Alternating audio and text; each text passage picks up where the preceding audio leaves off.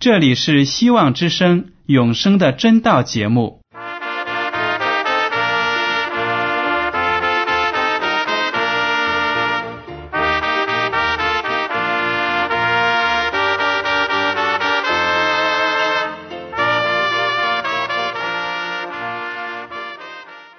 亲爱的听众朋友们，你们好，我是艾德，很高兴今天能和你们在永生的真道这个栏目中见面。耶稣说：“听上帝的话语，并且遵守的人是最有福气的。”所以，艾德现在能够通过电波和你们分享上帝的教导，感到十分快乐。我也希望众位弟兄姐妹。还有那些正在寻求真道的朋友们，也能够珍惜这段时光。大家不妨在手边准备好纸和笔，将今天讲到的要点和经文章节做些记录，以便过后自己再亲自查考圣经。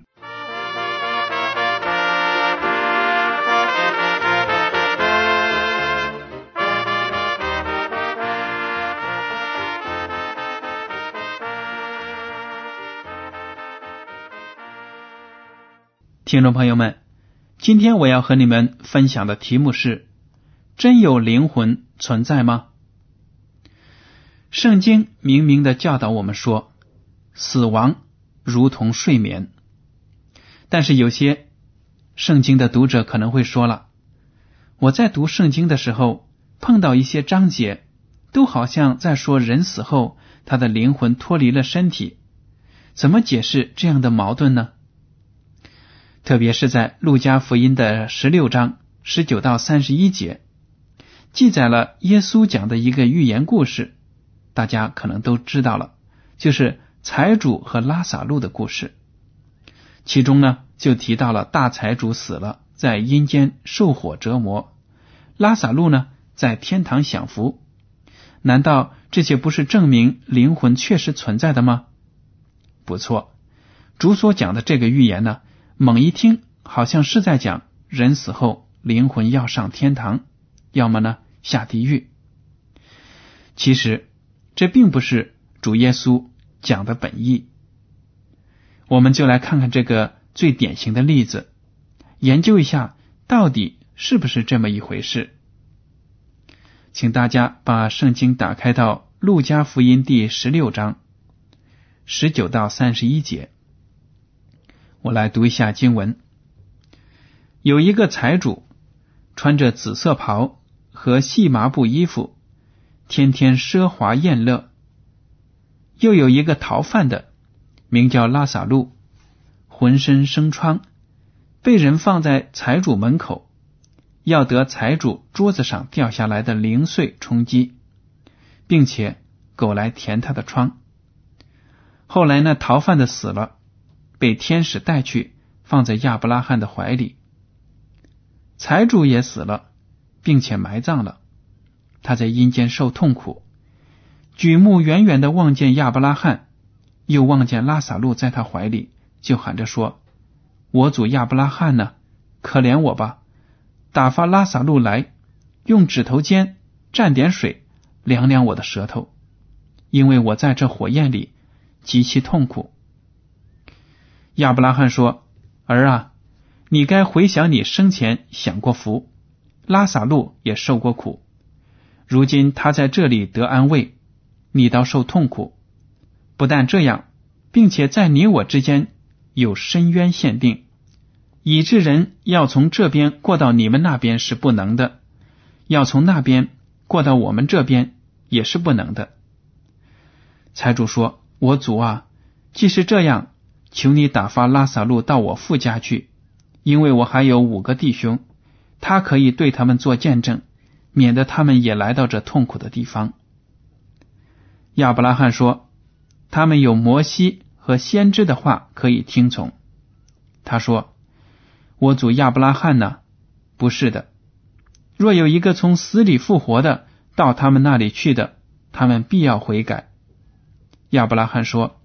若不听从摩西和先知的话，就是有一个从死里复活的，他们也是不听劝。这是一个从主耶稣口里讲出来的寓言故事。故事呢，讲的是很生动，其中各个人物的对话也是很丰富的。猛地一听，好像天堂和地狱的细节呢，都展现在我们的眼前了。其实，这个故事的本意呢，不是讲述天堂和地狱的。这个故事讲了，就是有一个财主呢，穿着非常豪华的衣服，而且呢，天天吃的非常的好，但是在他的门口就有一个逃犯的，叫拉萨路，不但浑身生疮，一身的毛病很不舒服，而且呢没有的吃的，每天呢就是从财主桌子上掉下来的那些碎饭呢来充饥。没有人爱他，财主也不会来关心他，只有一条狗呢，来舔一舔他身上的疮，好像在帮助他解除他的痛苦。后来呢，拉萨路死了，财主也死了，结果呢，财主就到阴间受痛苦，受火的灼烧，但是拉萨路呢，就在天堂，在亚伯拉罕的怀里享福。这个故事听起来真的好像是在讲述天堂和地狱的差别，但是大家千万不要忘了，寓言故事毕竟是寓言故事，它们的作用呢，就是要阐明一个道理，而且寓言要阐明的道理一般都在故事的结尾，就好比我们中国人听相声，最可笑的部分呢，一般都在结尾。有时候讲笑话也是同样的，只有讲到最后一句话的时候呢，听的人才会哈哈大笑起来。这种手法呢，叫做抖包袱。当你把一个包裹和包袱一层一层打开的时候呢，最后露出来的才是它的主要内容。所以啊，要搞清楚《路加福音》中的这个寓言故事的道理，就要请大家认真的读故事的结尾。第三十一节，亚伯拉罕说：“若不听从摩西和先知的话，就是有一个从死里复活的，他们也是不听劝的。”这就是预言的根本意思，最重要的一句话。大家明白了吧？这个预言呢，是耶稣基督用来斥责那些自以为是、心地刚硬的法利赛人。和其他那些不愿意接受福音的人的这些人呢，即使是熟读圣经，如果看不出整本圣经的目的就是为了把罪人引向耶稣基督的话，哪怕是上帝行出天大的神迹，甚至是让死人从死里复活，这些人呢也不会接受福音。后来我们知道。耶稣基督确实让一个叫拉萨路的人从死里复活，但是那些人相信了吗？没有，还是有很多人不相信。耶稣基督也是从死里复活的救主，这么惊天动地的神迹呢，仍然没有让世界上那些心地刚硬的人接受福音。在起初。以色列人从上帝那里接受的是真道，以色列人并不相信人死后有灵魂存在这样的异端学说。但是在主耶稣降生为人之前的三四百年间呢，犹太人的文化开始受到古希腊哲学思想和古罗马文化的影响。这些异教文化呢，都相信人是由肉体和灵魂两个可以分开的部分组成的。人死后呢，灵魂脱离肉体，生前行善的灵魂在死后上天堂，生前作恶的就会下地狱。这些都是希腊文化和罗马文化的那种糟粕的思想。但是以色列人也受到了这些思想的影响。到了公元一世纪的时候呢，各种有关天堂和地狱的民间故事。已经是普遍流传。法利赛人平时宣扬的就是呢，富人享福是因为他们的祖上积德，所以呢后代也享福，死了也能进天堂，继续享更大的福。而那些穷人呢，现在受苦是因为祖上缺德，所以不但连累后代受苦，死后也要下地狱受折磨。这些都是法利赛人和文士们所宣扬的。听众朋友们听起来可能觉得很耳熟。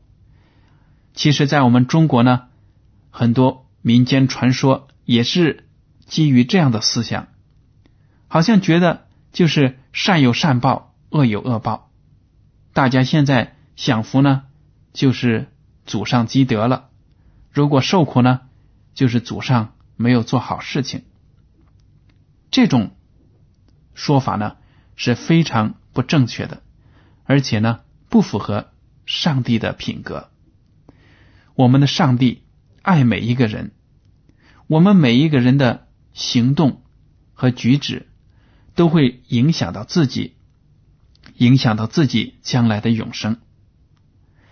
如果我们做的不好，那么我们可能潜移默化的把我们自己的过错呢影响给了自己的孩子，让他们在幼小的心灵上呢就留下了很深的痕迹。他们长大呢，往往也会顺从父母的做法去行事、去为人，但是并不是说父母的罪就会由自己的儿女来承担，或者儿女的罪呢全都由父母来承担，不会的。我们每一个人都要为自己的言行负责。当上帝审判的时候呢，上帝针对的是我们自己，因为我们自己做出选择来。做一件事情，跟别人呢没有关系。尽管我们自己的言行都会影响到自己儿女的成长，所以从这种意义上来说呢，也跟别人的有一定的联系。但是最主要，我们行事是自己做出选择。好了，这些法利赛人宣扬呢，富人享福，穷人受苦。都是上天注定的，但是当耶稣基督在讲同样的故事的时候呢，却巧妙的把这个情形给反转过来了，说那些富人财主要下地狱，穷人上天堂。你说那些富人法利赛人和文士们听了，心中能不生气吗？其实主耶稣讲这个故事呢，不是为了气某一个人，我们已经知道。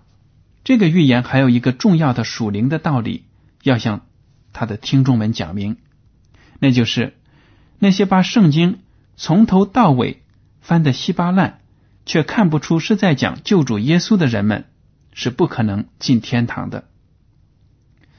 听众朋友们，如果你们对这个故事的本意呢还是想不通，我就再给你们指出几点来，你们可以考虑一下。首先。我们信上帝的人都知道，圣经讲的明明白白，凡接受耶稣基督为个人救主的，都可以得救。然而，耶稣在这个寓言故事中呢，没有把这个福音再提出来。难道说一个人因为有财富、生活奢侈，将来就要遭毁灭、下地狱吗？一个人铺张浪费、没有怜悯别人的心，固然是罪恶。但是什么样的罪，上帝不能赦免呢？难道一个人穷困潦倒、受尽歧视，就算是一种天然得来的美德吗？难道就能够赢得上帝的同情而上天堂吗？不是的。如果他不接受主耶稣，他也是一个罪人，死后呢没有指望。上帝不是用一个人的财富或者没有财富。来衡量他是否该上天堂。上帝也不是根据一个人在世上受了多少苦来决定他是否该上天堂。赢得上帝的喜悦的人呢，就是那些愿意接受耶稣基督为救主的人。第二点呢，大家要考虑的是，故事中的一些词句带有很明显的文学色彩，因此呢。我们不能按字面上的意思去理解。例如，放在亚伯拉罕的怀里，用指头尖蘸点水凉凉我的舌头等等。这些呢，如果按字面的意思去理解，就很荒唐了。比如说，如果那个人真的在地狱里被烈火灼烧，那么他要别人拿指头尖蘸一点水量量他的舌头，就能起到作用了吗？不可能的。说明啊，这些字句都是形容性的、比喻性的，是寓言故事呢特有的一种手法。第三点呢，如果按照故事讲述，天堂和地狱之间的距离好像是不远也不近，可望又不可及。圣经里还有哪些地方是这样描写天堂和地狱的呢？没有。如果天堂和地狱真的是挨得那么近，那岂不是就像我们现在生活的地球上一个繁荣美丽的大都市，紧紧的挨着一个垃圾如山的贫民窟吗？如果我们住在这个美好的城市里，往外面看去，看到都是那些穷人在垃圾堆里找东西充饥，我们的心里会好受吗？不会的。住在天堂里的人呢？如果往旁边的地狱望去，看到的都是受尽折磨的人，说不定自己的亲戚朋友还有好几位在那里面。你说，生活在天堂里的人就活得开心、活得坦然吗？当然不会。如果他们在昼夜都能听到从地狱里传来的受折磨的惨叫声，在天堂里还能生活的轻松愉快吗？绝对不可能的。听众朋友们，所以啊，只要大家能够仔细的推敲一下这个寓言故事，就会发现有很多漏洞。而主耶稣基督肯定是不会用这样漏洞百出的方式来讲述一个神学道理的。所以呢，耶稣只是对一个广为流传的民间故事稍作改动，用来传达一个非常简单的道理。圣经通篇。都是讲述基督的救恩的。如果一个人熟读圣经，却不认识耶稣基督，那么他的圣经呢，就是白读了，就没有永生的盼望了。新约当中呢，也有一些被很多人误会的章节，让人觉得呢，好像人死后确实有灵魂存在。我们接下来就再看几节。铁萨罗尼迦前书第四章十三到十四节这样讲：论到睡了的人，我们不愿意弟兄们不知道，恐怕你们忧伤，像那些没有指望的人一样。我们若信耶稣死而复活了，那已经在耶稣里睡了的人，上帝也必将他与耶稣一同带来。这里呢，有的读者听了之后就说：“你看。”那些在主里睡着的人呢？上帝也会将他与耶稣一同带来，说的就是耶稣基督第二次复临的时候，上帝把那些死去的圣徒呢，他们的灵魂从天上带来，是这样吗？不是的。这句经文的意思呢，其实和合本的翻译是有不正确的地方的。他的意思就是说。当耶稣基督第二次复临的时候呢，那些已经死了的圣徒，那些睡了的信徒呢，也会像上帝把耶稣基督从死里复活一样，得到从死里的复活。因为耶稣基督是出熟的果子，他的复活就表明了上帝有能力让所有信靠他的人都得到复活。所以呢，当耶稣基督第二次复临的时候，其他的信徒虽然已经死了，在坟墓里了，但是上帝同样能够借着耶稣基督把他们从死里复活带出来，呼唤出来。所以，如果按照字面的意思看和合本的圣经呢，就会有误解。其实，希腊文的原文。讲的很清楚，就是呢，其他的信徒都会像耶稣基督一样从死里复活。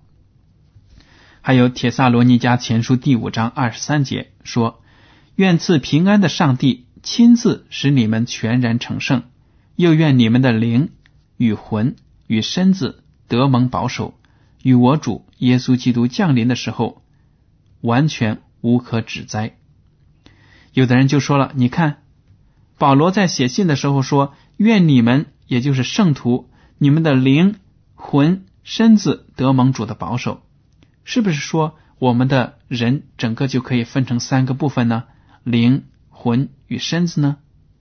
不是的，这里的灵魂身子，按照中文的习惯呢，我们会误以为是身体、肉体和灵魂。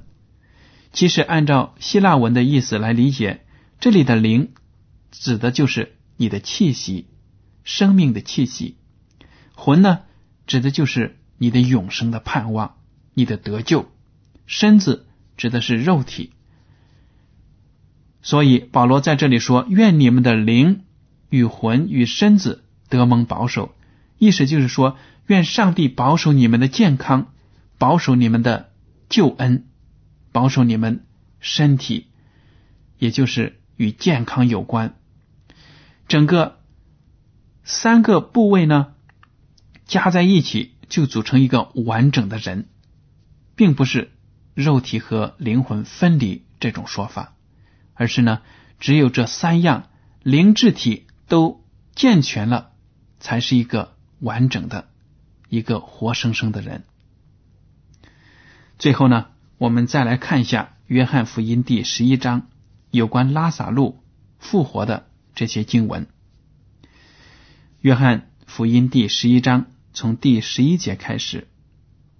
十一节到第十四节，耶稣对他们说：“我们的朋友拉萨路睡了，我去叫醒他。”门徒说：“主啊，他若睡了，就必好了。”耶稣说这话是指着他死说的，他们却以为是说照常睡了。耶稣就明明的告诉他们说：“拉萨路死了。”当耶稣和他的门徒们在外地传道的时候呢？有人就带口信来说啊，拉萨路生病了。当时呢，耶稣并没有马上到拉萨路住的地方去，而是呢又在当地继续传道。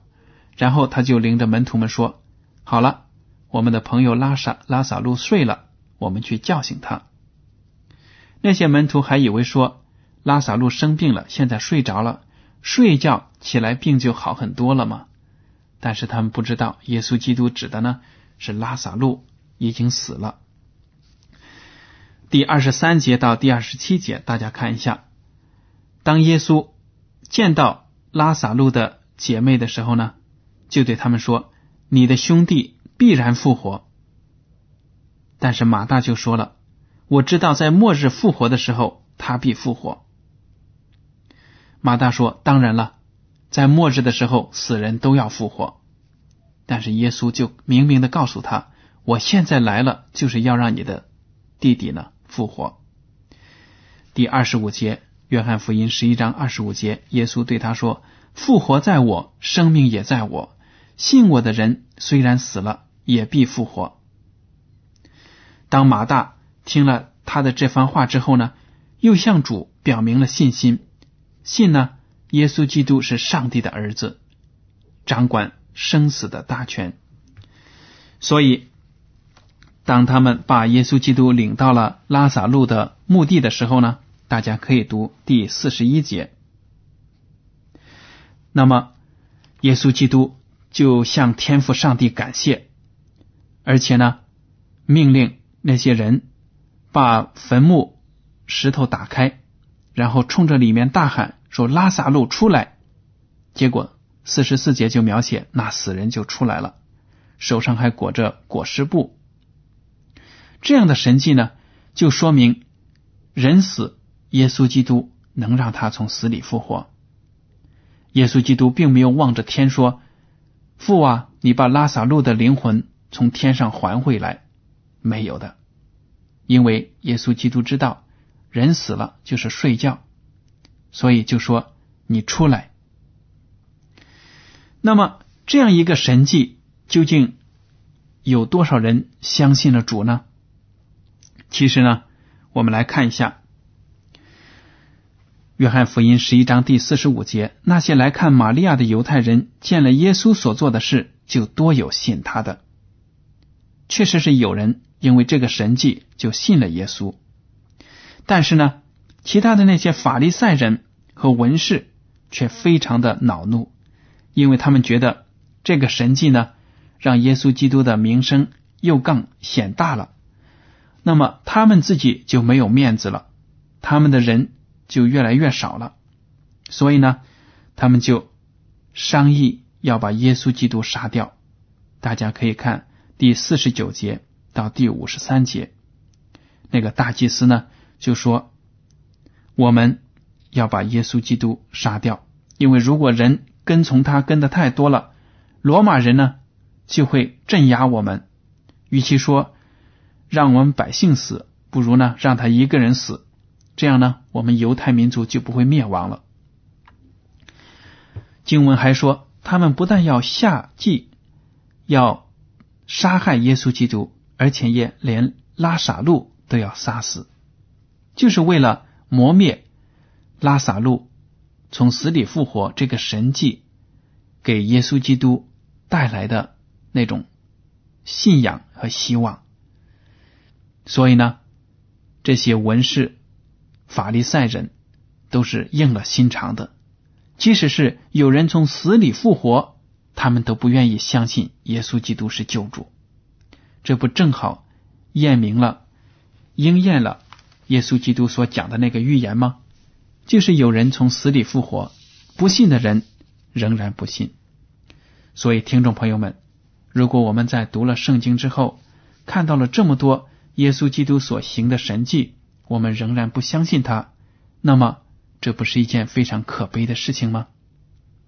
好了，今天的永生的真道节目呢，到此就结束了。您如果对今天的讲题有什么想法，或者对这个栏目有什么建议，您可以写信给我。我的通讯地址是香港九龙中央邮政总局信箱七零九八二号。请署名给爱德，爱是热爱的爱，德是品德的德。如果您在来信中呢要求得到免费的圣经、灵修读物、节目时间表，我们都会满足您的要求。好了，爱德感谢您收听今天的广播，愿上帝赐福你们，再见。